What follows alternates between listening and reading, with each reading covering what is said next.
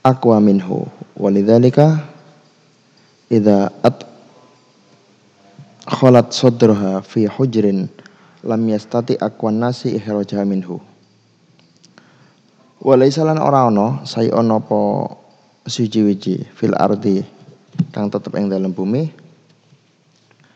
Sifate syek mithlul hayati kang ngumpamani ula mithlul hayati kang ngumpamani ula ila wajismul hayati angin hale utawi jiseme al hayat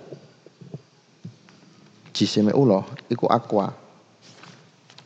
Iku luwih kuat. Kipasnya tidak meneh panas.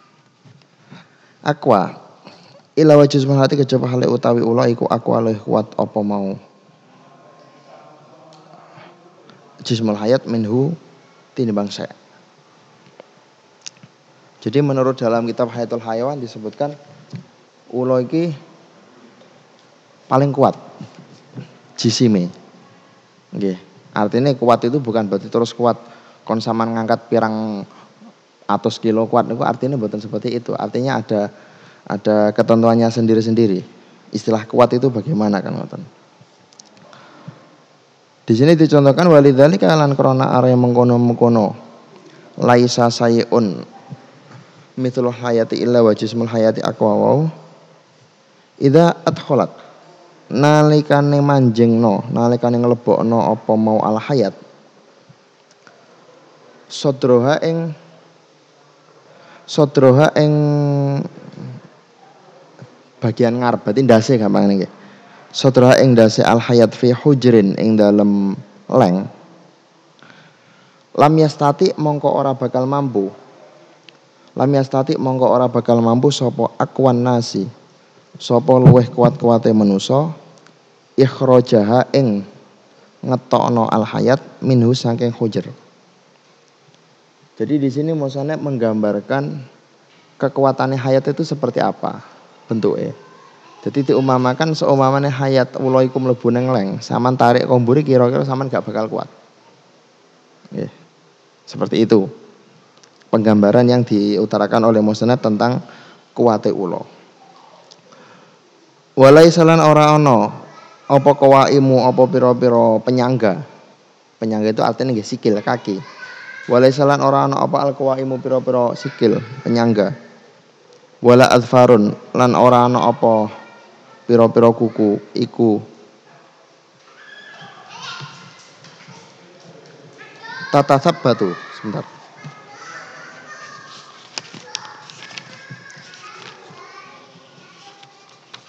Tasbutu wa tata batu nggih.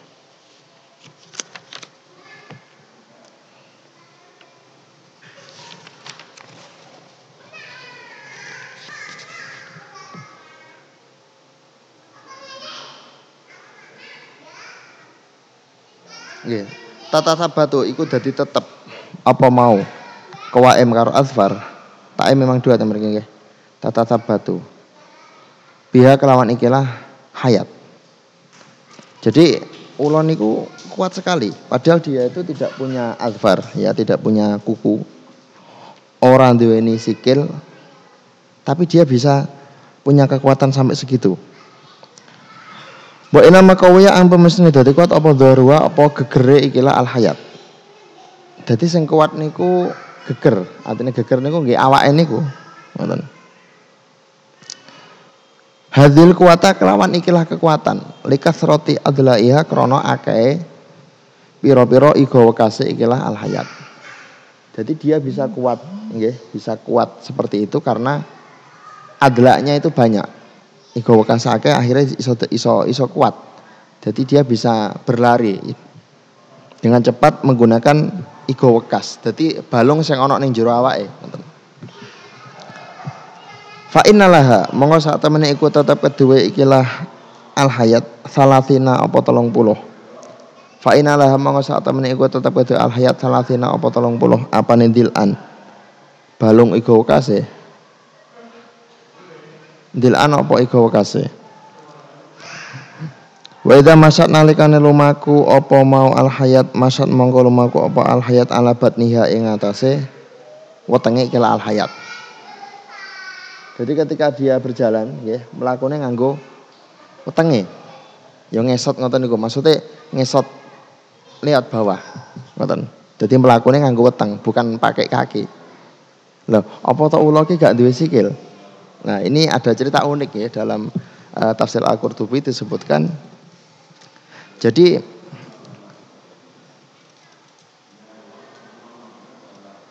sebetulnya ular itu ular itu kan termasuk hewan lawas. Artinya ketika Nabi Adam itu ada di jannah, ketika beliau itu ada di surga, ular itu sudah ada. Betul.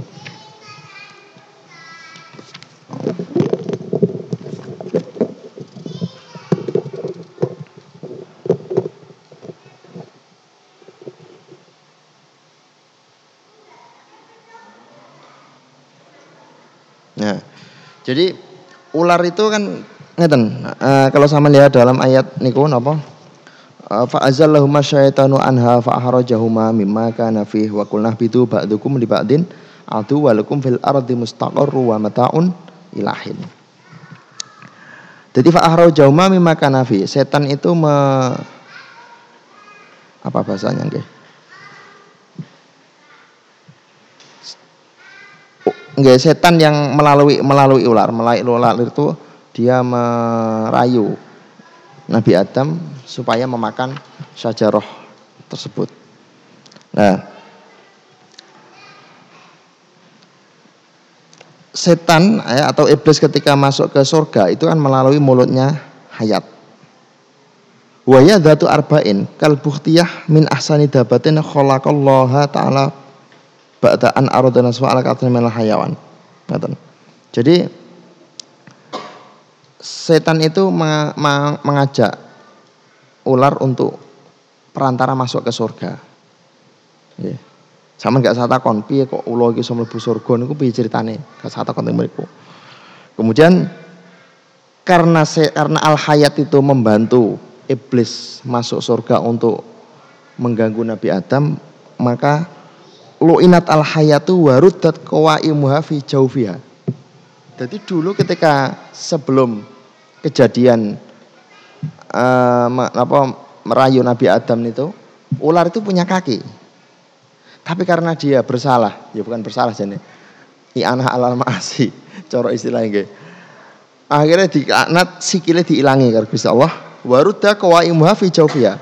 Kakinya yang semula di bawah didekok neng jero wetenge.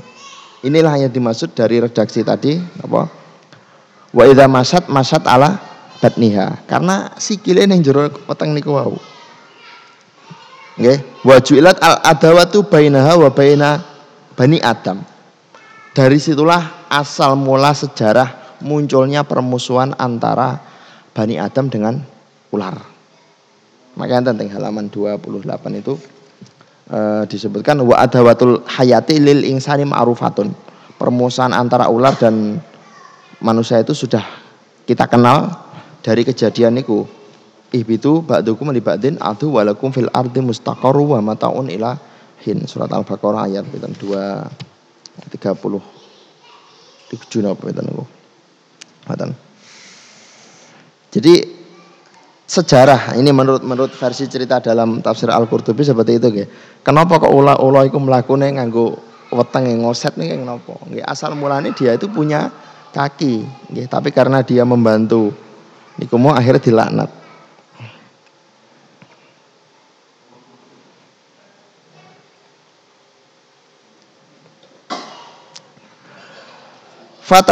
Fata tadafa'u mongko saling mendorong apa ajza'uha piro-piro bagian-bagian ikilah adalah iha watas alan lumaku apa mau al hayat bidzalika dafi kelawan mengono-mengono dorongan asyadidi kang banget jadi ular itu kok bisa berjalan itu kenapa padahal di bawah nggak ada kakinya teralus ternyata adalah iha yang ada di dalam itu itu saling bergerak ya tak tadafa'u Cara ngoten sing obah ki sing jero wetenge. Nggih, dadi saling maju maju maju ngeten akhirnya bisa berjalan. Fata tatafa'u ajza'uha wa tas'a bidzalika taf'i asyadidi. Kala ngendika sapa Al-Jahid Imam Al-Jahid, al-hayatu utawi al-hayat. Pira-pira ula anwa'an kono pira-pira macam. naon rupane siji macam layan fa'u kang ora manfaati. Lilas atihi kedue apa? E, racune utawa utawa untuk nggih racune ikilah ula tiriakun apa? Tiriak tiriak itu suwo utawa obat-obatan lah. Tiriak itu pokoknya suwo obat-obatan tombo tombone uang sing dientup ula misalnya ngoten jadi ada ular itu yang tidak iso ditambani ketika nyokot iku wis Wassalam nggih. Wis gak iso ditambani. Layak layan fa'u lilas atihi triyakun nggih. Las atun niku dari fi'il madhi las sa'ayal sa'u masdar maroh las atun nggih. Sak cokotane wis ora iso ditambani apa meneh pirang-pirang las ah. Walau gharuhu lan ora manfaati apa saliyane teriak. Contohnya kas kasuban Kadene ulos sing dijulke Atsuban wal Af'a wal Hayat al Hindiyah. Ulos sing bangsa daerah Hindi. Wa nau'an ana sijine macem minha saking al hayat yanfa'u kang manfaati. Lilas atihi filas atihi ing dalem cokotane ikilah nau apa atriaku apa tiriak apa tombo. Jadi ana yang napa ana ulio ulos yang di situ ketika nyokot tidak begitu berbahaya. Bahkan ada yang tidak berbahaya sama sekali. Artinya ular itu ber, melindungi dirinya tidak dengan cara racun tapi dengan melilit kan enten nggih. Ular-ular yang besar itu biasanya malah tidak punya racun. Tapi ngelilit korbannya sampai orang isobah sampai mati ngoten. Ajibatun eh hadi ajibatun utawi iki ana cerita sing mengagumkan. Zakaro nutur setan Al-Qurtubi Imam Al-Qurtubi ya, Al-Qurtubi yaitu yang punya tafsir Al-Qurtubi setan saya Abdullah Abi Abdullah Muhammad bin Ahmad Al-Ansori Al-Qurtubi nggih. Saya Muhammad bin Ahmad Al-Ansori Al-Qurtubi yaitu yang punya kitab tafsir Al-Qurtubi. Fi tafsiri surat Ghafir ing dalam menafsiri surat Ghafir. Jadi beliau menjelaskan uh, pada pembahasan surat Ghafir ayat ke-7 yaitu ayat alladzina yahminu yahmilunal arsa wa man haulahu yusabbihuna bihamdi rabbihim wa yu'minuna bihi wa yastaghfiruna lilladzina amanu. Jadi alladzina yahmilunal arsa wa man haulahu. Itu orang-orang atau malaikat yang membawa aras dan sekitarnya atau yang dikenal dengan malaikat hamalatul ars ya. Malaikat itu ada yang namanya hamalatul ars, malaikat yang tugasnya nggawa ars. Ars itu berarti yo sak dhuwure alam semesta niki iku jenenge ars. Yusabbihuna bihamdi rabbihim. Mereka orang-orang yang membawa ars, malaikat yang membawa ars itu selalu mentasbih, selalu membaca tasbih kepada Allah dan membaca istighfar terhadap orang-orang yang beriman. Wa yastaghfirun ladina amanu. Ayatnya ngoten nggih. Ayat surat Ghafir ayat 7. Eh diceritane An Thawr ibni Yazid an Khalid bin Mi'dan an bil akhbar. Saking Ka'ab al akhbar. Sama kalau berkali-kali membaca cerita-cerita dalam kitab tafsir itu rata-rata cerita yang aneh-aneh. Itu biasanya riwayatnya kalau tidak Ka'ab al akhbar atau Wahab bin Munabih. Itu rata-rata. Ahli ceritamu Anahu saat temene Ka'ab Ahbar, kolang ngendika sapa Ka'ab al Ahbar. Dikone ngeten. Lama khalaqa semangsane nyiptakaken Allah sinten Allah taala al arsa ing ars. Kala ngendika sinten Allah taala. Oh salah. Kala. Kala ngucap apa ars ngoten. Kala ngucap apa ars. Ketika Allah menciptakan ars, ars tadi berkata, lam yakhluk. Lam yakhluk orang nyiptakaken. Nggih, lam yahluk ora nyiptakaken Allah taala sinten Allah taala. Khalqan ing makhluk.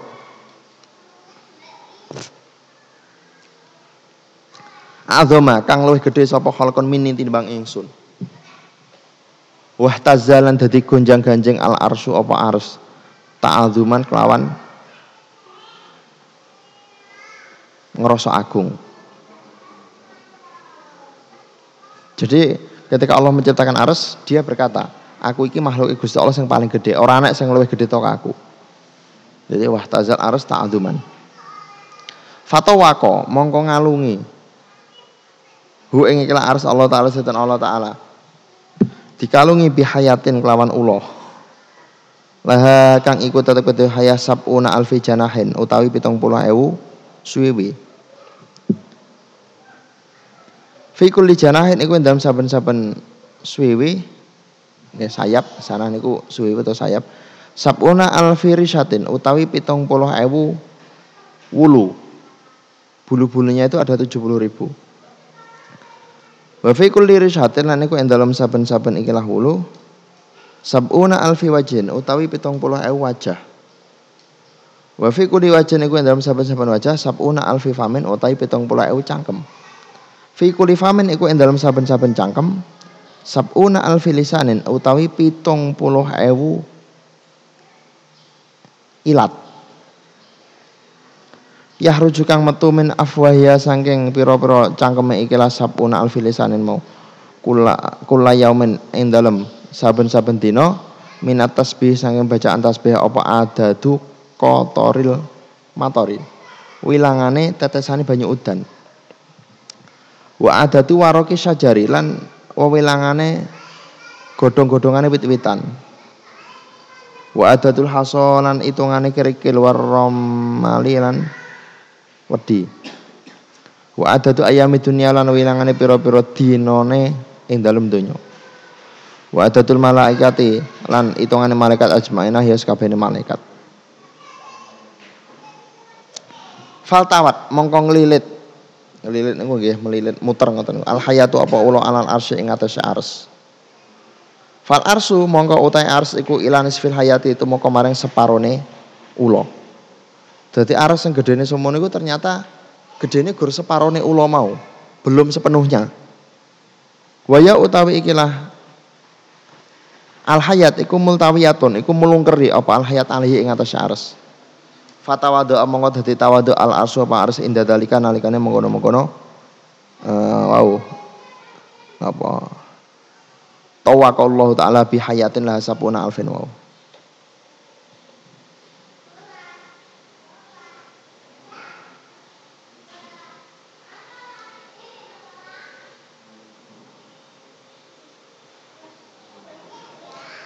Jadi dalam dalam tafsir ini disebutkan bahwasanya Ars itu ketika diciptakan Allah dia itu merasa bangga. Aku is paling gede dewe, gak enak sengalah nih kamu. Oh ternyata ketika makhluk itu merasa ta'adum Allah tidak suka terhadap makhluk yang seperti itu. Akhirnya karo Gusti Allah dikai nego dikai bukti yang lebih besar lagi. Ternyata Arsnya dikelilingi karo ulo. tapi walau alam saiki ulone teng gak ngerti nggih seperti apa besarnya. Mujahid mengatakan begini di, di, di tafsirnya nggih kelanjutannya ayat niki antara langit ketujuh dengan aras itu ada 70 ribu hijab. Jadi ono sekat sebanyak 70 ribu antara langit ketujuh dengan aras. Hijabu nurin wa hijabu zulmatin. Wa hijabu nurin wa zulmatin. Jadi anak padang, peteng, padang, peteng, padang, peteng, padang, peteng sampai 70 ribu. Mau bayangkan.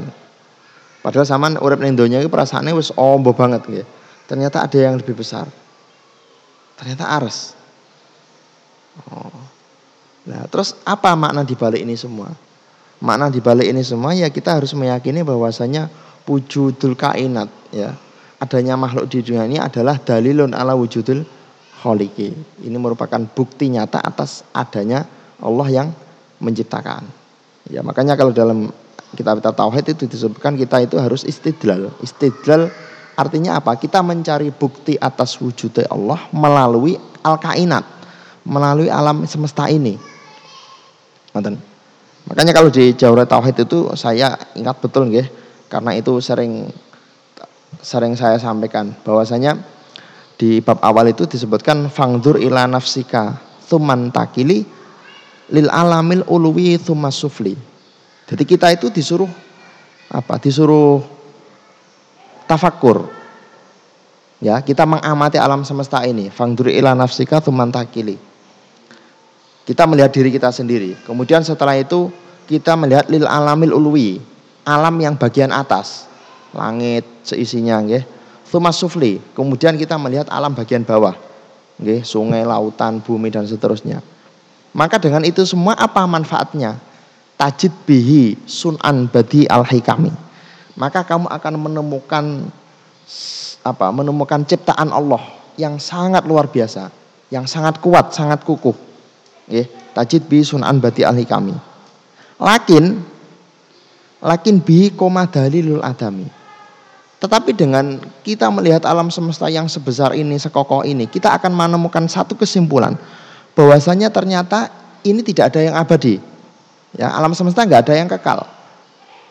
Ya, tajid bi sunan bati lakin bi koma dalilul adami Artinya kita nanti akan menemukan satu kesimpulan ternyata alam ini itu aslinya tidak ada. Kemudian ada diciptakan oleh Allah. Lalu besok tidak ada lagi. Ketika yaumul kiamah akan hancur semua. Itu. Jadi lakin bi koma dalil adami. Kemudian di terus di bawahnya disebutkan wa kullu majaza alaihil adamu alaihi qat'an yastahilul kidamu. Secara otomatis ketika sesuatu itu bisa al adam, ya sesuatu itu bisa bisa tiada maka sesuatu itu tidak mungkin kidam ya sesuatu kok bisa adam itu tidak mungkin kidam artinya karena alam semesta ini besok bakal gak enek bakal rusak bakal hancur berarti kan bakal adam maka otomatis kita harus meyakini kalau alam itu bukan kodim alam itu hadis Kenapa kok seperti itu? Karena setiap sesuatu yang kodim itu tidak boleh adam. Ini sudah sudah menjadi ketentuan. Sesuatu kodim itu mesti bakok. Jadi antara al kodim al bakok itu pasti atalazum. Setiap sesuatu yang kodim itu pasti bakok. Tapi nek sesuatu yang adam itu pasti hadis. Okay? Sesuatu yang adam itu pasti hadis. Tidak mungkin sesuatu adam itu kodim. Karena kodim sendiri itu apa? Kodim itu kalau dalam definisi dalam beberapa kitab tauhid disebutkan al kodim malam yusbak bil adam. Kodim itu sesuatu yang tidak didahului oleh ketiadaan, ya. Malam yusbak bil adam. Ya, sama kalau ngotak ngatik bab ini kalau dalam tauhid wah luar biasa nih. Panjang sekali. Teori ini secara secara otomatis ini menolak pendapatul falasifah yang mengatakan al alamu kodimun. Ya, falasifah mengatakan alam itu kodim, ada dengan sendirinya tanpa ada yang menciptakan. Sudah dari dulu ada. Nah, ini pendapat yang salah menurut kita keyakinan alusunah wal jamaah. Dan ini kita harus yakin betul. Sesuai dengan hadisnya Nabi dalam uh, hadisnya itu tafakkaru fil kholki wala tatafakkaru fil kholiki fatahliku. Kita disuruh banyak-banyak tafakur fil kholki. Jadi sekali-kali sama munggah gunung iki diniati ibadah. Apa niat ibadah? Tafakur fil kholki. Jadi sama dari puncak gunung dulu keindahan alam semesta, maka itu akan menambah keimanannya sampean. Keyakinannya sampean terhadap wujudillah. Oh berarti Gusti Allah iki pancen ono. Pancen bener-bener nyiptakne alam indahnya kaya ngoten. Jadi sama yang munggah gunung diniati ngamal loh hadisnya kanjeng Nabi tafakkaru fil kholki ganjarannya akeh saman muncake ganjarannya akeh nggih saman nang laut menikmati keindahan laut ya dadi ganjaran niate tafakkaru fil khalqi menambah keimanan tapi menambah keimanan kudune ojo berbau maksiat. Engko saman ketemu arek ayu Masya Allah ayune sungguh indah ciptaannya Allah. Itu tafakur ma'al maksiat. Gak cocok lah gue nggih gak cocok. Mon, Al hukmu utawi iki rang hukum. Yahrumu haram apa aklul hayati mangan ulo li dororiha krana bahayane kila al hayat. Wa kadalan ku kaya mengono-mengono yahrumu aklul hayati yahrumu haram apa aklu tiryak mangan obat-obatan. Al makmuli kang den gawe apa mau tiryak min luhum ya sang pira-pira dagingi al hayat. Misalnya ada obat yang terbuat dari dagingnya ular itu jangan dulu, nggih. Kalau ada obat yang lain, kita cari obat yang lain dulu. Jangan, jangan yang ini. Ngoten. Wakola al bayaki yang dikasihkan al bayaki karoha makrohno aklahu yang mangan ikilah teriak ya teriak al makmul min luhum ya ibnu sirin soten ibnu sirin. Wakola Ahmad ketika saya Imam Ahmad? Walihada karena are ikilah karoha aklahu ibnu sirin karoha makrohnohu ikilah aklu teriak al makmul min luhumiha sedang al imam asyafi'i imam syafi'i. Faqala ketika sapa itu asyafi'i la yajuzu aklu teriak al makmuli min lahmil hayat. Ala juzu ora wanang apa aklu teriaki apa mangan obat-obatan. Al makmuli kang den gawe apa mau ateriak min lahmil hayati saking daginge ula. Illa ayakuna kejaba nalikane ana sapa wong ana iku bihali darurati kelawan tingkah darurat. Bihaitu ya juzu kelawan sekiranya wanang apa aklul aklul maitati apa mangan batang Imam Syafi'i punya pendapat yang yang sangat menarik menurut saya nggih.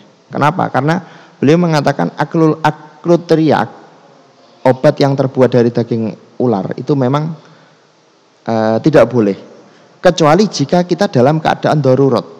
Batasannya darurat itu seberapa? Di sini diumpamakan seperti halnya kita diperbolehkan aklul maitah. Nah, aklul maitah itu bagaimana ketentuannya? Aklul maitah niku misalnya sampean ada di hutan ya kesasar nanti sama nggak menemukan makanan yang lain. Hanya ada maitah. Seumpamanya sama orang mangan kui sama kira-kira mati. Mati sangat karena banget kelaparan. Maka di situlah sama diperbolehkan makan maitah. Itu saja ada batasannya. Tidak terus boleh makan maitah terus mayoran apa kambing guling utuh. Mboten. Jadi makan secukupnya sehingga cukup untuk satu romak, untuk nopo, untuk menguatkan ben gak mati ngoten mawon.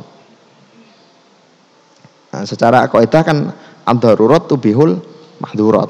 Tetapi ada kaidah lagi ad-darurat tuqaddaru biqadriha. Jadi memang darurat itu boleh membolehkan sesuatu yang aslinya tidak boleh. Tapi membolehkan itu bukan berarti los tanpa batas niku mboten. Membolehkannya ada batasannya. Itu yang dimaksud dengan ad-darurat tuqaddaru biqadriha. Nah, kembali ke masalah daging apa obat yang terbuat dari ular misalnya Misalnya sekarang marak ada virus ini. Ternyata ternyata seumpamanya ya, ditemukan obat lain itu nggak ada yang bisa menangkal. Hanya satu-satunya obat itu itu saja, lahmul hayat. Nah, maka itu boleh. Ya. Tapi sebatas no sembuh ya wes cukup. Artinya nanti ketika setelah sembuh jangan dikonsumsi lagi. Nah, itu satu contoh. Semuanya ada penyakit yang memang tidak ditemukan lagi obatnya, hanya menggunakan itu, nggih. Nek orang nganggo obat kuwi kira-kira wonge mati. Maka ini diperbolehkan. Ini masuk dalam taraf batasan darurat tubihul mahdurat. Ya, di sini inilah uh, pentingnya kita mempelajari fikih sekaligus kaidah fikih itu di sini, nggih. Jadi fikih itu fikih itu kajian yang luas, nggih Jadi kalau dalam nadoman qaid fikih disebutkan wa huwa fannun wasiun muntasiru. Ngoten. Di Faroidul Bayah itu nggih, nadoman ala qawaid al fikih. Wa alam bi anna pripun kula lali kawitan ya. Al fikhu adimul jadwa. Lasyamal fikhu asasut taqwa. Jadi fikih itu ilmu yang sangat penting sekali ya, penting kita pelajari karena itu menyangkut kehidupan sehari-hari lasyamal tetap terutama fikih yaitu adalah asasut takwa. Wahwa fanun wasiun muntashiru. Fikih itu fan yang sangat banyak sekali permasalahannya. Furu'uhu bil adilatan hasiru. Furu'ul fikih ya, masailul fikih itu tidak bisa dihitung dengan hitungan jari tidak bisa. Satu masalah muncul masalah muncul nggak ada selesainya. Dan Nah, terus bagaimana kita bisa mendobet, bisa memetakan kajian fikih itu bagaimana? Wa innama tutbatu bil qawaidi fahidhuha min a'dhamil fawaidi. Maka satu-satunya jalan untuk memeta-metakan fikih yaitu adalah kita memahami qawaidul fikhiyah. Nah, makanya di nadoman itu disebutkan wahifdhuha min a'dhamil fawaidi. Orang hafal qaid fikih itu luar biasa. Dia bisa mendobet beberapa permasalahan fikih Makanya saya dulu ketika kelas 1 aliyah sangat tertarik dengan kuat fakih. Alhamdulillah saya hafal nadoman itu dulu. Nadoman yang tak sebutkan tadi namanya nadoman Faroidul Bahiyah. Itu sekitar 400 400 apa 500 nadom gitu jumlahnya. Bihilafil hayatil ma kelawan berbeda ni ulo banyu. Alati lata isu kang ora urip apa hayatul ma illa fi kejaba ing dalem alma. Wala isana ora ana iku laha al hayatul ma sumun apa racun.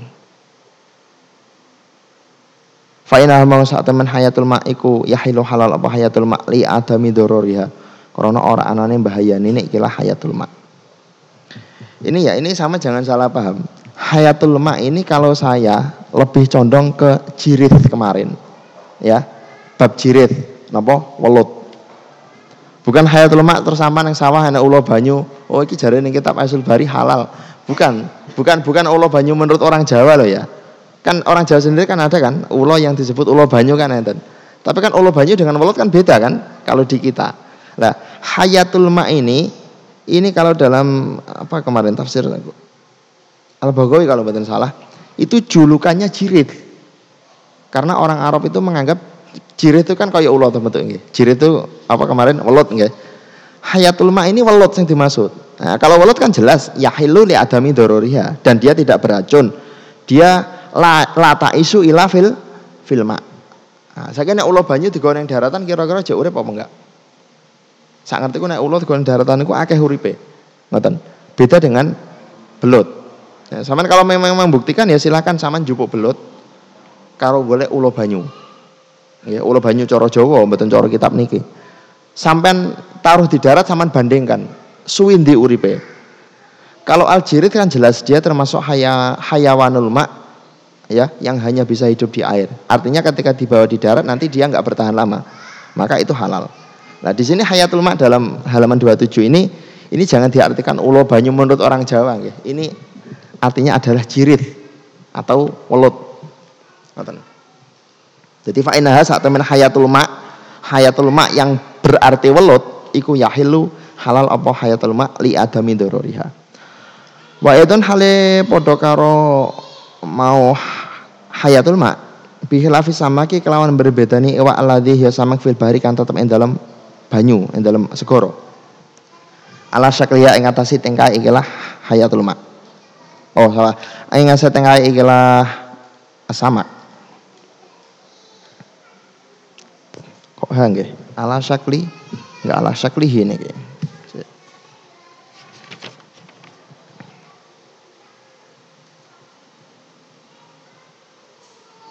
Ala syakliha. oh, ngeten nggih, hayat. Eh ngatasé bentuke ula. Dadi iwak nggih, dia tuh samak kategorinya sama, tapi bentuknya agak memanjang. Misalnya iwak oke, Iwak cucut. Iwak cucut niku lincip dawa ngoten. Itu sekilas bentuknya kaya hayat, kaya ulo, tapi dia kategorinya sama. Fa innahu man satamani as-samak alladzi fil bahri ala syakl ya iku halalun halal li umumi samaki krana keumumane ikilah samak. Bon. Wa yusanu lan dosanana apa katul hayati mata ini pira-pira ula li amri krana perintah kanjeng Nabi Muhammad sallallahu alaihi wasallam bikot liha kelawan ini ikilah ula. Jadi ular itu termasuk al-fasikoh, ya.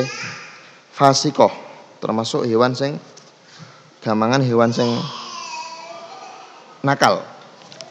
Ya, hewan sing nakal. Nah, maka di situ kanjeng Nabi memerintahkan ulon niku kon mata ini. Ngoten. Jadi ada kemarin di dalam kitab Tufatul Ahwadi ini ada ya. Jadi uh, Tufatul Ahwadi ini ku sarai Sunan Tirmidzi ya. Karena anak Sunan Nabi Dawud, Sahih Muslim, Sunan Tirmidzi ini ku disari kitab Tufatul Ahwadi. Disebutkan hadis-hadis yang menjelaskan tentang anjuran membunuh hayat itu banyak sekali. Banyak sekali. Ngoten. Cuma nanti ada beberapa perkhilafan. Ya, ada beberapa perkhilafan nanti di bawah ada penjelasannya. Apakah memang ular itu semuanya harus dibunuh atau memang di sendiri-sendiri kan. Itu. Ada yang mengatakan di situ semua ular harus dibunuh. Kecuali ular yang ada dalam rumah. Istilahnya sawakinul buyut. Nah, bahasa hadis itu sawakinul buyut. Jadi sawakinul buyut niku ulo penunggu rumah kalau dalam bahasa hadisnya itu. Di hadisnya itu nanti ada inna lihadil buyut awamiru. Yang rumah iki enek piro-piro wong sing keramik nih. Artinya keramik ini ada penunggunya. Nah, penunggu itu bukan bukan bukan dari kalangan ular biasa. Dia itu jin yang bisa berubah bentuk menjadi ular.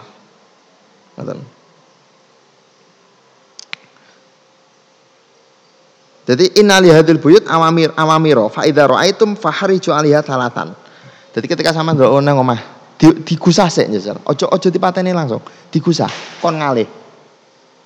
Nah, kon ngalih kok sesok ketok mana? Gusah mana? Sesok ketok mana? Gusah mana?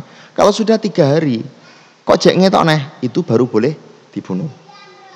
Sebab kalau ular yang benar-benar ular yang awamir, ketika dia itu memang jin penunggu rumah, itu biasanya disuruh ngalih, ya ngalih. Ngaten ngalih. Kok sampai tiga hari gak ngalih-ngalih, artinya dia tidak kembali ke tempat semulanya. Itu berarti ulo tenanan. Kalau kalau ulo tenanan maka tidak ada salahnya untuk dibunuh. Nanti ada di hadis yang belakang itu menjelaskan tentang ulos yang nunggoni omah. Ya. Ada lagi dalam hadis Abu Dawud disebutkan uktulu al hayati kullaha. Ulor ki patenono kabeh ilal jan al abyad. Kecuali jin sing putih. Artinya jin sing putih niku pripun? Jin sing putih niku artinya jin yang di situ nunggu omah. Kalau dalam bahasa sini malah jin sing muslim. Nggih. Terus dia ngembo-ngembo dadi ulo, itu jangan dibunuh. Ada lagi saya tadi tadi mana baca di mana ya? Untuk mendeteksi ini juga juga rodok masyur di kalangan kita nggih. Membedakan ulo sing asli ulo tenan dengan ulo jadi-jadian itu bagaimana? Pro, uh, secara secara kasat mata bagaimana? Dilihat dari bentuk jalannya. Ulo niku melayune kan rada melengkok-melengkok nggih. Itu ulo tenanan. Tapi ulo melakukannya lurus. Sut, nggih.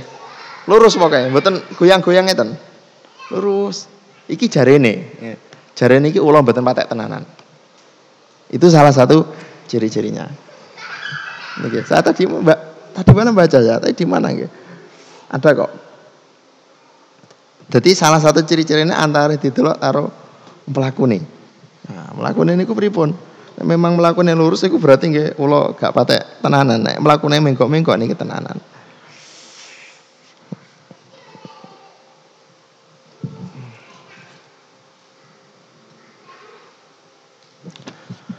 Wa adawatul insani utawi permusuhane eh wa adawatul hayati utawi permusuhane ulo lil insani kedue manusa iku ma'rufatun iku wis dikenal Kala ngendika setan Allah taala ihbitu ba'dukum li ba'din adu.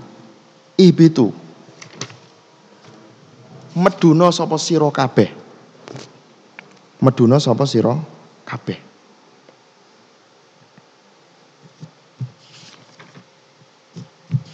Sira kabeh niki sinten?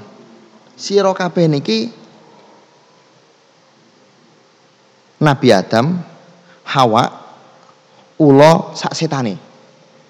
Ngoten. Sak iblis ya maksudnya. Nah. Jadi ayat niki kalau saya jelaskan sak jam gak entek. Ibu itu ba'dukum ini sangat panjang sekali. Okay. Ini ini yang ada yang ada di sini dikutip dari surat Al-A'raf nggih. Sebetulnya ini hampir mirip dengan yang ada dalam surat Al-Baqarah niku fa'azzalhuma syaitanu anha fa'arajahuma mimma kana fihi wa qulna bitu ba'dukum li ba'din Atu walakum fil ardi mustaqarru wa mataun ilahin. Kan ngoten. Nah, intinya ngeten sekilas saja nggih.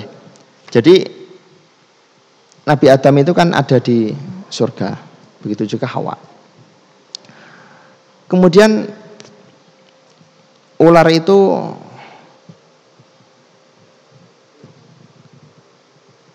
punya apa? Bukan ular maksudnya jin, apa iblis iblis itu punya dendam tersendiri terhadap Nabi Adam. Punya dendam. Kenapa? Karena dia merasa apa? Aku kok padahal saya terbuat dari api kok malah kon sujud nih Nabi Adam. Ngoten. Jadi dalam dalam ayat ini disebutkan sama ingat surat Al-Baqarah niku wa id wa id qala lil malaikati sujudu li adama fasajadu illa iblis aba wastakbara wa kana minal nah, jadi malaikat ketika disuruh sujud ke Nabi Adam semuanya sujud. Illa iblis kecuali iblis. Aba wastakbaro dia tidak mau dan merasa saya itu lebih mulia daripada Adam mengaku tiga songko api Adam tiga songko turab. Mestinya ya saya nggak sujud kepada kepada Adam. Ngoten. Nah, terus wakulna ya Adam muskun anta wa jukal jannata. Kemudian Allah mengatakan wakulna ya Adam, hei Nabi Adam, kue melebu karo bojomu ning surga. Wakula min ha, wakula min ha haitsu.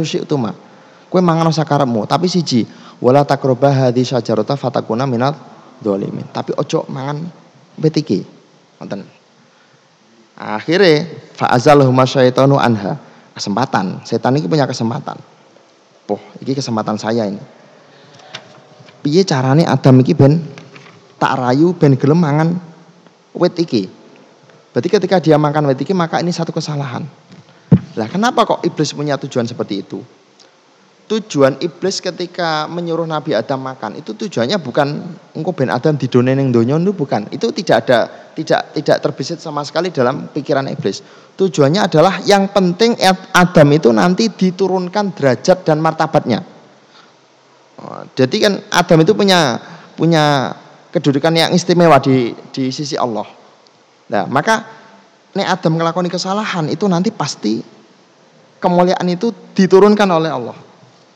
Itu. Nah, di sini dalam tafsir Al-Qurtubi disebutkan lam yaksid al iblis ihrojahu minha. Iblis itu tidak ada tujuan kepengen ben Nabi Adam itu medun ning donya niku mboten. Sebetulnya bukan itu tujuan utamanya, tetapi wa inna maqasuda isqatahu min martabatihi wa ibadi kama ab adahwa. Kama ubidahwa. Karena tadi Adam, karena ketika iblis itu tidak mau sujud kepada Nabi Adam, akhirnya kalau Gusti Allah di dimarahi gamane ngoten. Dia kepengen balas dendam. Ya karena wataknya iblis itu kan memang suka balas dendam. Piye sekiranya Adam iki ben turun derajatnya. Mergo aku winane diseneni Gusti Allah gara-gara gak gelem sujud ning Adam. Ya akhirnya terjadilah kejadian itu. Ngoten. Nah, setelah Nabi Adam makan buah tadi, Nabi Adam istighfar tobat kepada Gusti Allah, nggih, kemudian dimaafkan, terus disuruh turun. Ngoten. Lah, tapi kita gini. Mungkin dari kita pernah punya terbesit pikiran seperti ini.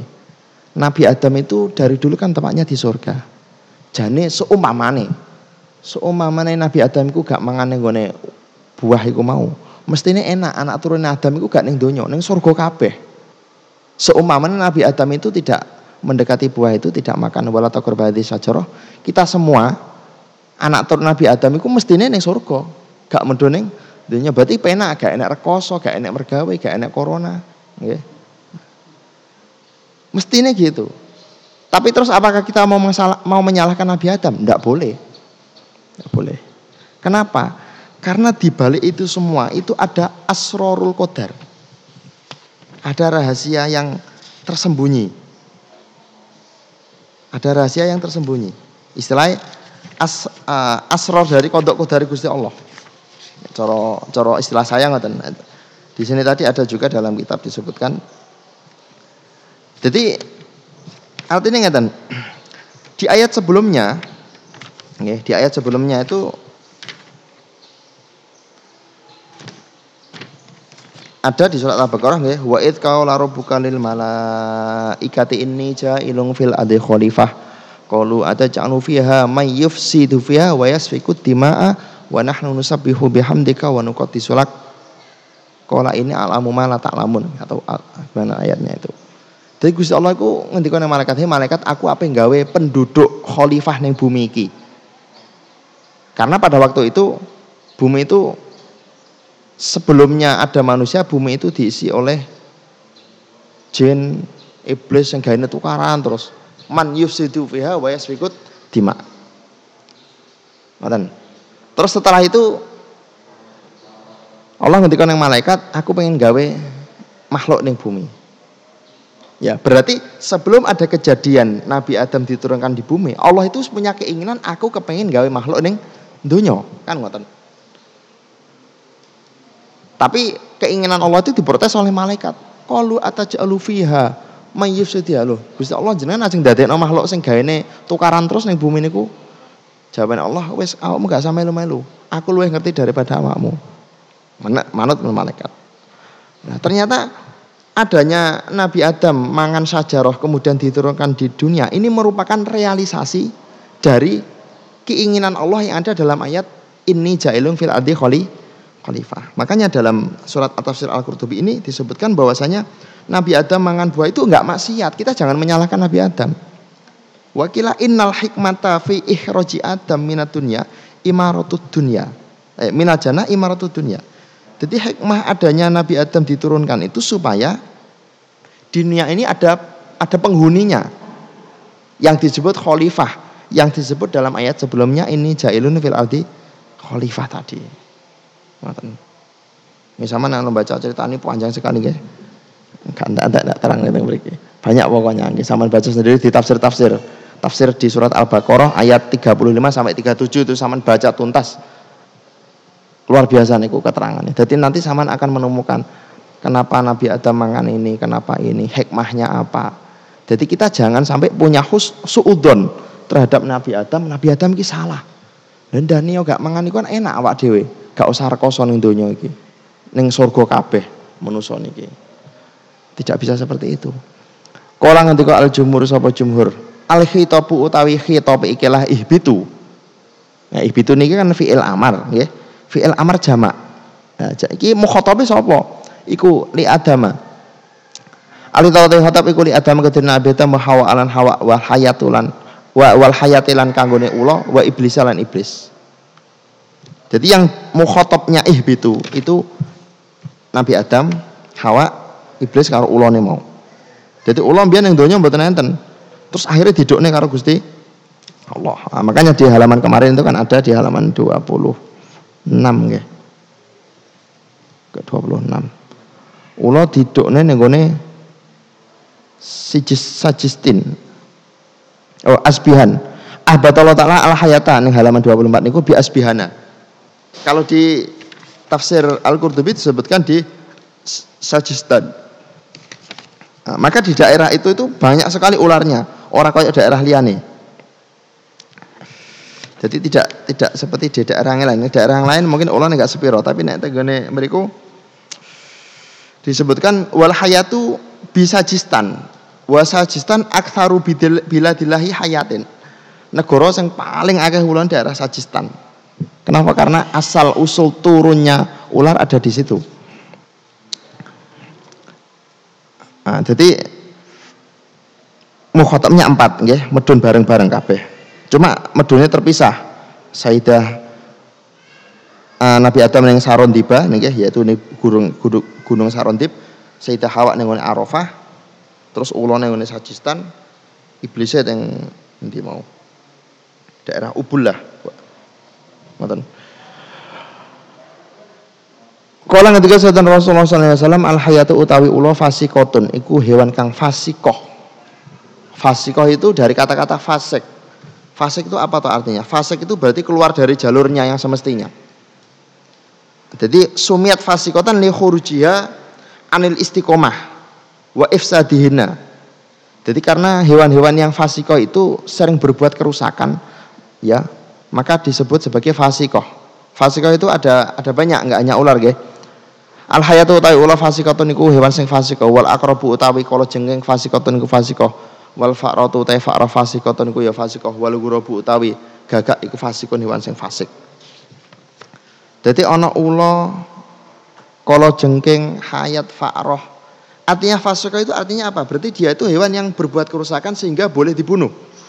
Bahkan ketika orang dalam keadaan ihram pun keadaan ihram di mas, di tanah haram itu diperbolehkan untuk membunuh fasikoh. Ngaten. Terutama Fa'roh, Fa'roh ini kurang ajar nggih. Pernah ndadekno Kanjeng Nabi terganggu dari istirahatnya goro-goro Fa'roh.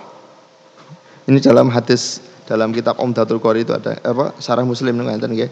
Jadi fa'inal fuwais fuwaisakota tadrimu ala alil baiti.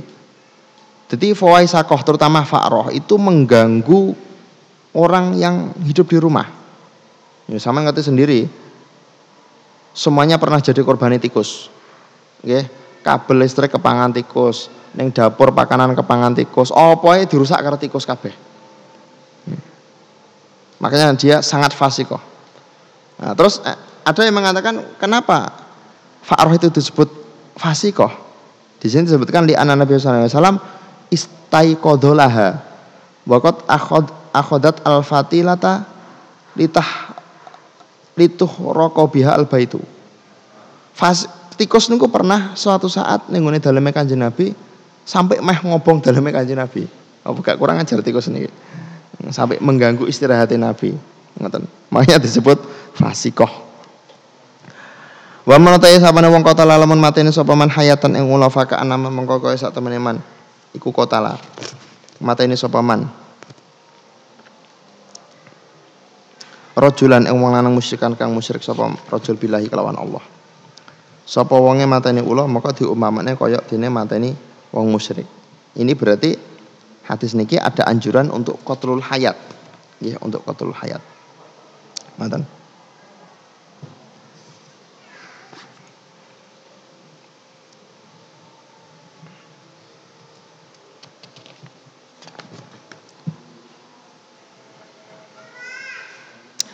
Eh waman uti sapa yang ikut taruh kalau meninggal sapa man hayatan ulama khofata akibatnya krana khawatir pungkasane ikilah hayat falisa mengkorang sopaman iku minas tengah sanging kita. Jadi orang yang takut ular maka tidak termasuk apa tidak masuk umat kanjeng Nabi sing tenanan. Lah awak dhewe lumrah nggih golipe wong ya wedi karo ula golipe nggih. Tapi artinya wedi niku ya sekilas kaget ngoten mawon. Uh, wa amal hayatu anapun utai biro-biro ulo alatihi al hayat fil buyuti kang tetep ing dalam omah. Fala taktul. Mongko aja mateni sapa sir hala hatta tun tunadzira. Ayah hatta angdaro yung diru ing daron. Ing dar. Hatta tung diro sehingga meden-medeni sira. Medekno sapa sira salah satu ayamin ing dalam telu pira-pira dina Jadi nek ulo sing omah aja langsung dipateni diwedeni sik, diwedeni artinya digusahan sik, kon ngalih sik selamat sampai tiga hari. Ojo langsung sampean pateni, kon metu sik digusah sik cara ngoten. Digusah kon metu sik. Sampai tolong dino. Likoli karena ngendikane kanjeng Nabi Muhammad SAW ngendikane inna bil madinati saat temen iku tetep ing dalam Madinah jinan apa jin. Aslam kot aslamu kang teman-teman mlebu Islam sapa mau jin?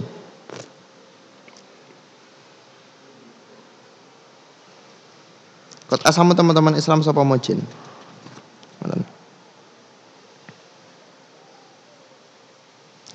Eh faida ra'aitum mengonalikane ningali sira kabeh minha sanging ikilah hayat al hayat alati fil buyut. Saya anan sujuji fa iki boleh kantas tit nggih. Salah ngarokati kula. Fa'adinu. Nganggo alif sing dawa nggih. Fa'adinuhu mongko adine itu artinya ai iklam bil ingdar. Jadi piye? Meden-medeni. Pokoknya gusahan lah gamane ngoten. Fa'adinu mongko gusao, medek-medekno sapa sirahu ing ikilah sae salah tak yamin ing dalem telu pira-pira dina. Jadi uh, napa hayat sing enek ning gone omah nggih Iki disebut dengan sawakinul buyut. Maka ini jangan langsung dibunuh. Dikon ngejarne sih sampai tolong dino. Ngoten. Jadi dalam Tufatul Aqidah dikatakan begini. Jadi semua ular itu di, harus dibunuh. Artinya artinya ada perintah untuk membunuh kecuali sawakinul buyut entah itu di kota Madinah maupun yang lain. Okay. Meskipun hadisnya ini inna bil madinati jinnan kot aslamu, tapi uh, apa penafsiran hadis ini tidak hanya khusus di Madinah saja, tapi di mana pun. Okay. Ketika sama melihat ular ada di sawakinul buyut maka jangan dibunuh. Di sini ada riwayat hadis dari Abi Lubabah bahwasanya ada pengecualian.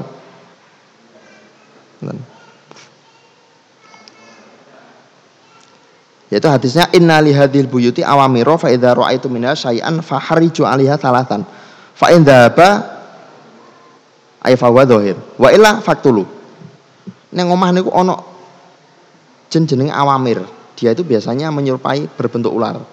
Ketika kamu melihat maka gusan se selama tiga hari. Artinya ketika tiga hari itu masih ada. Gusaneh, gusaneh. Kok sampai hari keempat dia masih ada, patenono. Karena ketika hari keempat itu dia sudah sudah tidak tidak setan neh tapi iku wis ulos yang tenanan istilahnya ngoten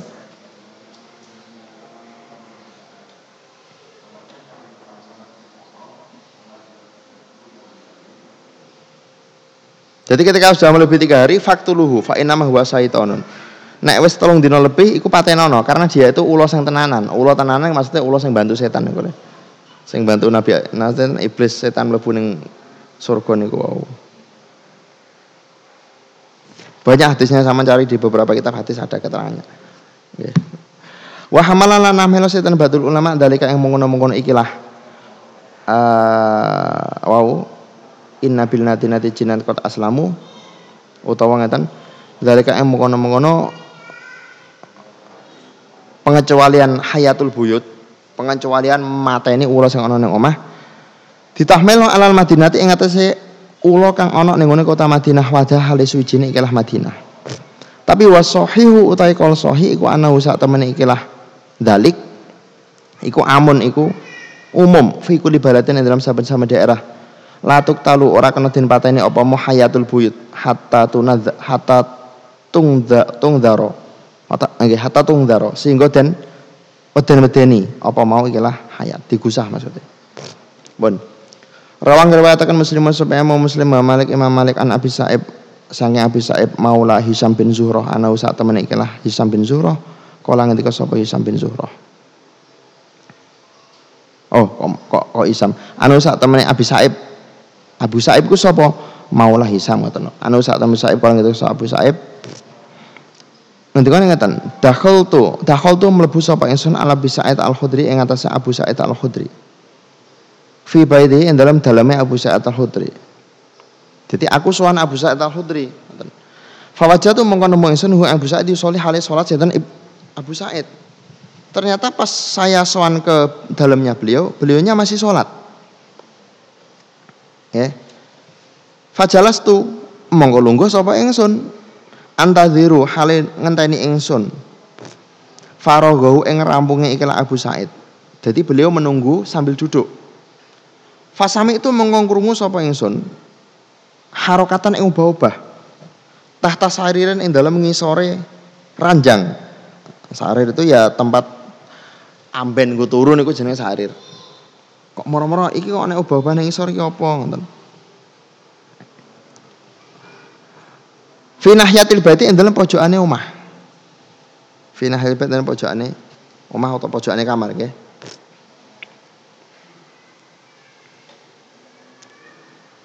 Faltafatu mongko mongko noleh sapa ingsun. Faidan dalam mengkono-mengkono iltafatu hayatun utawi mau hayatun iku ula. Fawasabtu mongko melumpat mencolot sapa ingsun. Mencolot tegese ndang ndang gaging ngadeg. Li aktula supaya mateni ingsun ha ing ikilah hayat.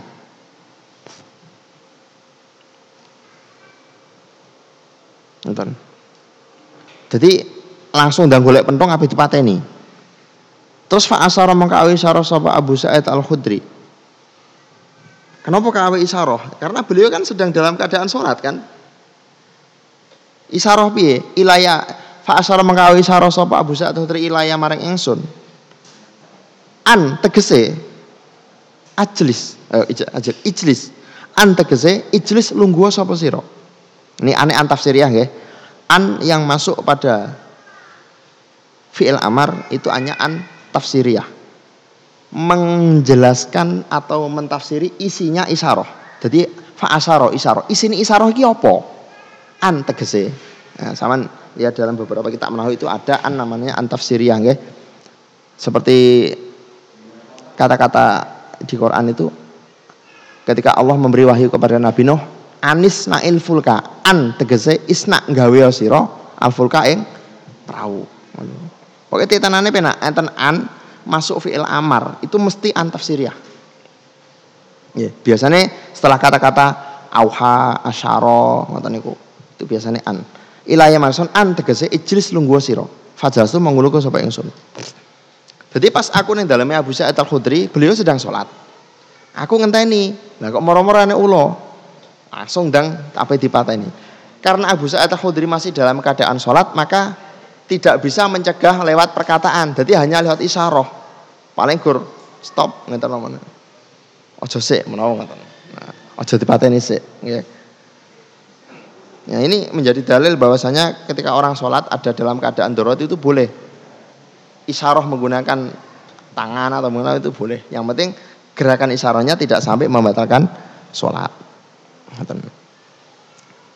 Falaman sorofa mongko semangsane rampung sapa mo Abu Sa'id Al-Khudri min salati saya salat Abu Sa'id Al-Khudri. Asara mongko awe isyarah sapa Abu Sa'id ila ya marang ingsun. Oh, ila ila baitin, ila baitin marang sijine kamar fidari ing dalam omah.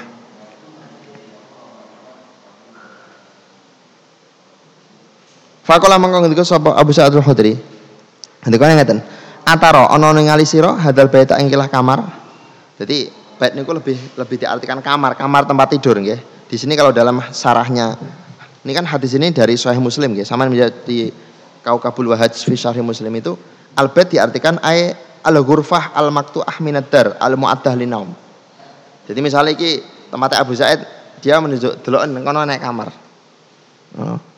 Kultu ngendika ingsun na'am nggih. Nggih enten kamar. Terus pripun? Kala ngendika sapa Abu Sa'id Al-Khudri, kana ana iku fi ing ikilah albet fatan sapa bocah nom. Ning kamarmu enek arek nom. Ngono. Nek tengene hadis Muslim ana tambahane, fatan minna hadithu ahdin bi ursin. Ning kono arek bocah nom sik nganten anyar. Ning kamarmu ana bocah nom sik nganten anyar. Ngoten. Artinya itu kamar kamar kamar arek no mau ku bukan bukan dia di kamar bersama istrinya itu tidak. Artinya anek anek arek nom nganten anyar dolan dengan dalam Abu Sa'id dia ada di kamar itu. Faharajna mongko metu sapa kita ma Rasulillah sallallahu alaihi wasallam indan tisori nahari nalikane dadi tengah-tengah rino. Jadi beliau keluar bersama kanjeng Nabi kalau dalam hadisnya itu keluar menuju Khondak. Berarti menuju Khondak bisa jadi kejadian ini adalah ketika para sahabat sedang mempersiapkan Al Khondak untuk peperangan itu. Nonton. Jadi menuju tempat ngeduk Khondak untuk peperangan. Terus wayarji ulan balik sapa fata. Arek no mau mulih. Ila ahli maring keluargane ikilah fata. Jadi arek mau apa dijak, tapi kon mulai sik, kowe mulai sik izin yang bojomu sik. Awak mungkin nganten anyar. Nek golek bojomu repot kan ngoten. Fasta adana mongko amprih jalu izin sapa mufatahu ing ajeng Nabi yauman ing dalem siji dina. Pakola mongko ngendika setan Rasulullah sallallahu alaihi wasallam, Nabi ngendika ngendika nang ngene bocah nom mau, khut ngalapo sira, alaika ing atase sira silahaka ing pedang sira. Pedangmu gowonen. Fa ini mongko sak temen ingsun iku ahsya wedi wedi ingsun alaika ing atase sira Bani Quraidah tak ing serangane Bani Quraidah. Aku khawatir nek awakmu gak nggo senjata, nggo moro-moro ning dalan awakmu dicegat salah satu kaum Yahudi Bani Quraidah engko repot kan ngoten. Kowe gak di senjata. Fa'huda mongko ngalap al-fata sapa fata silahahu ing pedange iki la fata. Ya, ya pedang ya panah pokoke anak senjata. Sumaraja amang nuli bali sapa mau ikilah al-fata ila ali maring keluargane al-fata. Fawajata mongko nemu sapa ma Al-Fata? Imro'atahu ing bojo wedoke Al-Fata. bojo itu enom sing nganten anyar. Ditemu bainal baba ini ing dalam antarane lawang loro. Kok imatan hale jumeneng fa ahwa mongko apa? Ngedukno tegese mengarahkan sapa mo alfata ilaha maring imraati birumhi kelawan pedang. Lihat ana supaya nusuk supaya apa supaya menusuk sapa mau fataha ing imraati bi kelawan rumhi Bakot asobat teman-teman makanani hu ing ikilah al-fata al-ghiratu apa cemburu. Saya baca hadis ini bayangkan. Jadi ana arek enom mulih tekan omah bojone iki ning ngarep lawang. Langsung muring-muring. Dia hatinya cemburu. Le bojone ning ngarep lawang dhewean ngatik ning jaba le cemburu. Ini berarti menandakan bahwasanya perempuan saat itu itu sangat berharga sekali. Kal jauharoh al maknunah ya. Seperti mutiara yang tersimpan. Gak oleh ketok sopo-sopo. Kudune jero omah. Nah yang bojone ning ngarep lawang ngadeg lho wis wis gawane pedang. Gawane pedang dalam rangka apa? Dalam rangka kot asobatu algira awam iki nyopo kok ning jaba engko jangan-jangan ngenteni wong lanang liya kan ngoten sampai seperti itu kot asobatu algira sampai ngoten nggih jadi nek teng sarah ini gue enten niku nanti mau. Hmm.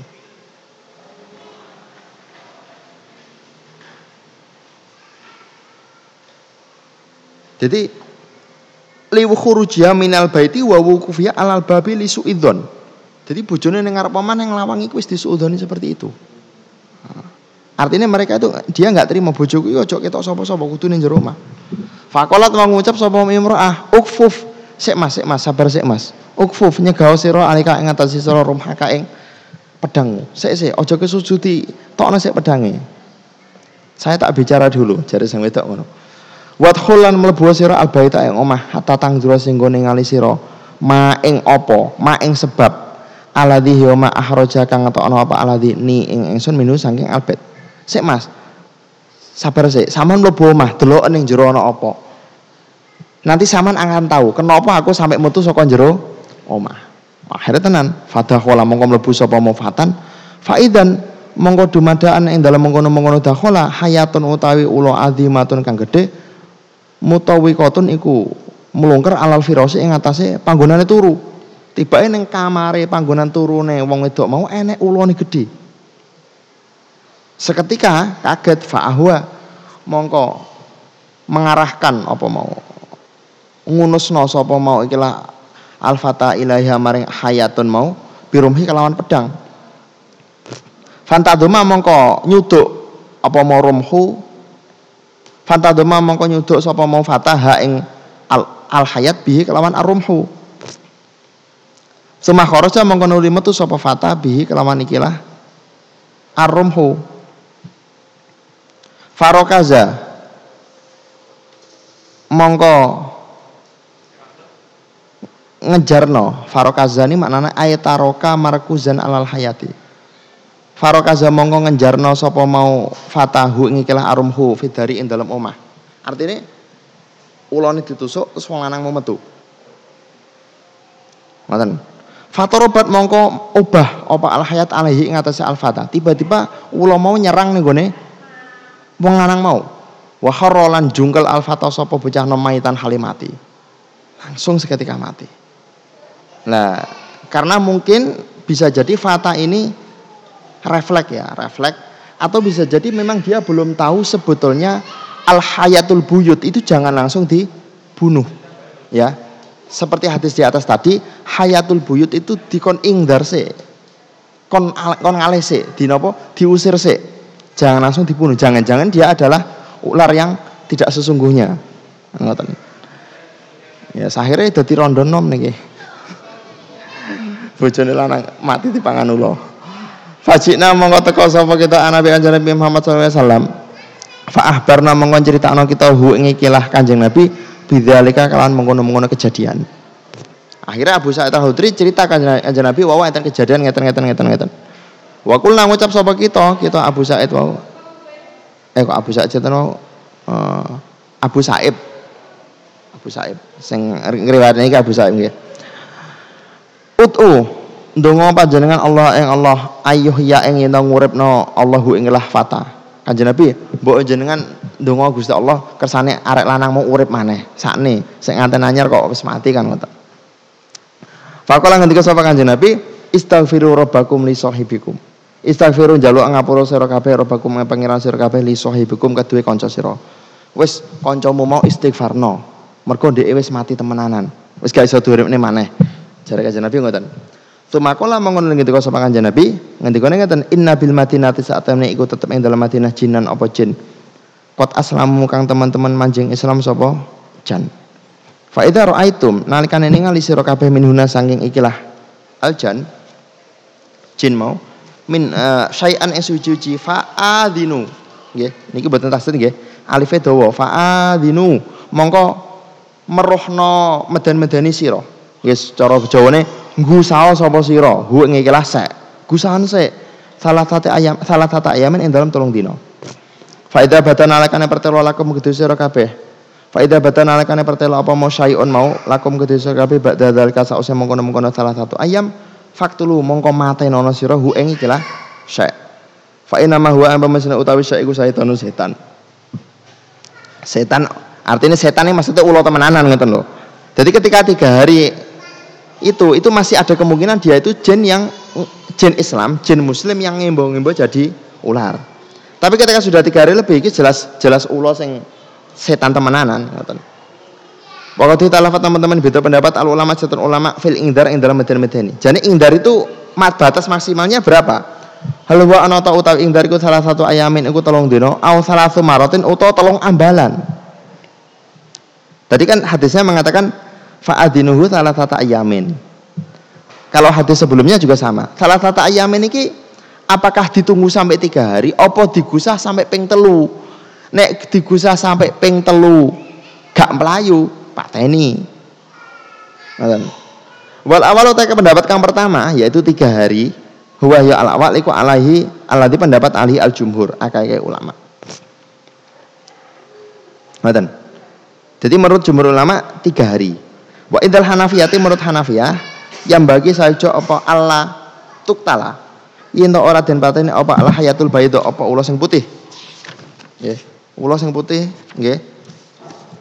Jancil ane kula ana film si ular putih. Samane gak menangi berarti samane sik enom. Jadi ah, hayatul baydo niku aja dipateni. Li ana kalau sak temen hayatul baydo iku minal jani setengah saking jin. Wa qala at-Tahawi ngendika sapa at-Tahawi la ba'sa.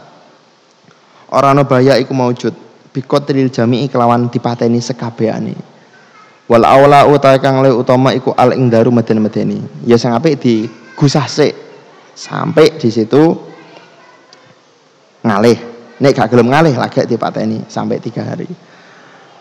Wa minal fawaid iku setengah sang pira-pira faedah al ajibati kang mengagumkan al mujarobati kang mujarob ini sudah terbukti nggih. Anahu sak temen kelakuan iku tabu dan tulis apa ala warokoten ing atase piro-piro kertas. Nggih. Sama lihat di bawah garis itu ada wa fi hayatil al hayawan al kubro arba'u warokotin arba'i warokotin jadi nulisnya patang kertas. Nggih sama jupuk kertas papat ditulis niki raja ini ngisor niki. Ngoten Nek teng mriki kan hanya warokotin. Nek teng kitab asline niku ditulis arba warokotin. Jadi sama njupuk papat. Mergo omah iku lumrahe kan pojokane kan papat. Omah niku kan sing akeh bentuke kotak to.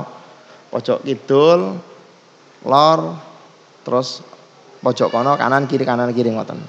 Caranya seperti itu. Maka arba warokotin. Waktu daulan dan selahno apa kulu warokotin saben-saben sak lembaran fi kornatin ing dalam pojokan min kironil baiti. Saking piro-piro pojokane omah. Nggih. Dadi ditokok ning pojokan. Entar niku moncone napa? Kirnaten napa kornaten kula kelewatan.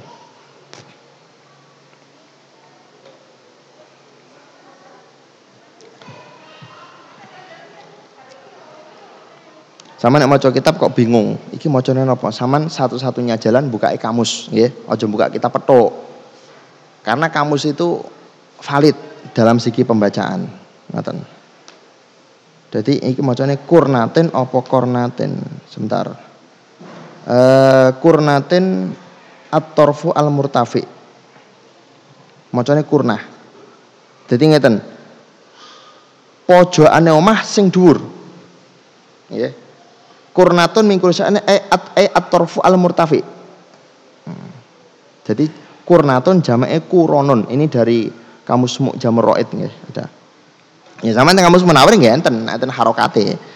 Jadi terutama ketika zaman membaca isim sing jamid ki macane piye nek yang mustaq kan bisa kita otak-atik dari tasrifnya isim fa'il isim maf'ul kan bisa tapi kalau seperti ini apa iki nah, maka satu-satunya jalan nggih komus mau min kuronil baiti saking pira-pira pucukane omah. Pucukan tapi sing dhuwur. Berarti pripun? Ya apa didekok ning dhuwur meja apa pripun? Ngoten lah pokoke. Fa inal hayati mau saat teman-teman pira-pira ulo iku tahrobna iku melayu apa al hayat minhu saking ikilah tulisan iki mau. Utawa minhu saking albet. Wala tadkhulu ora manjing hu ing ikilah albet hayatun apa ulo bi idznillah taala.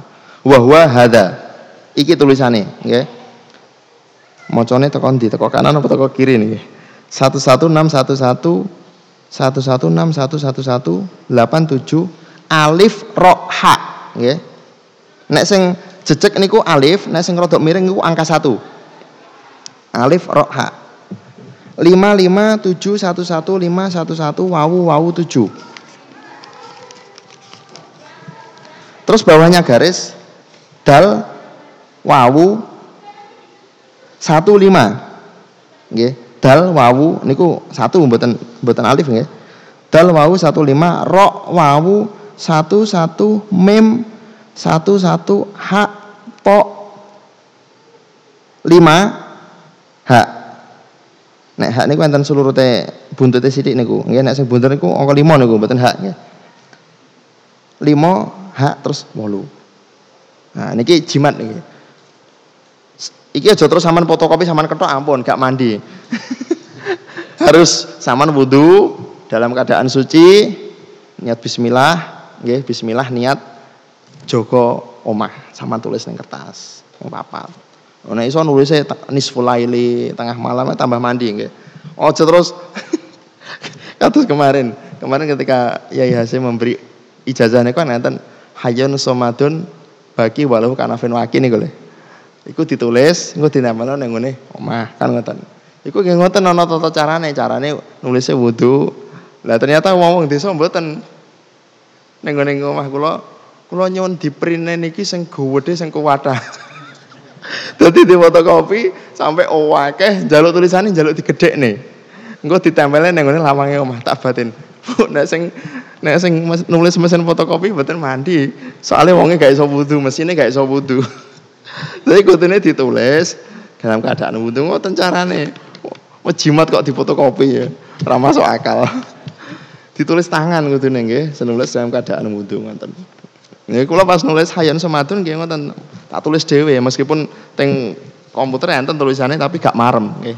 Wudu se niat sing apik ditulis pakai tangan ngoten. Fil ihya wal alam Assalamualaikum warahmatullahi wabarakatuh.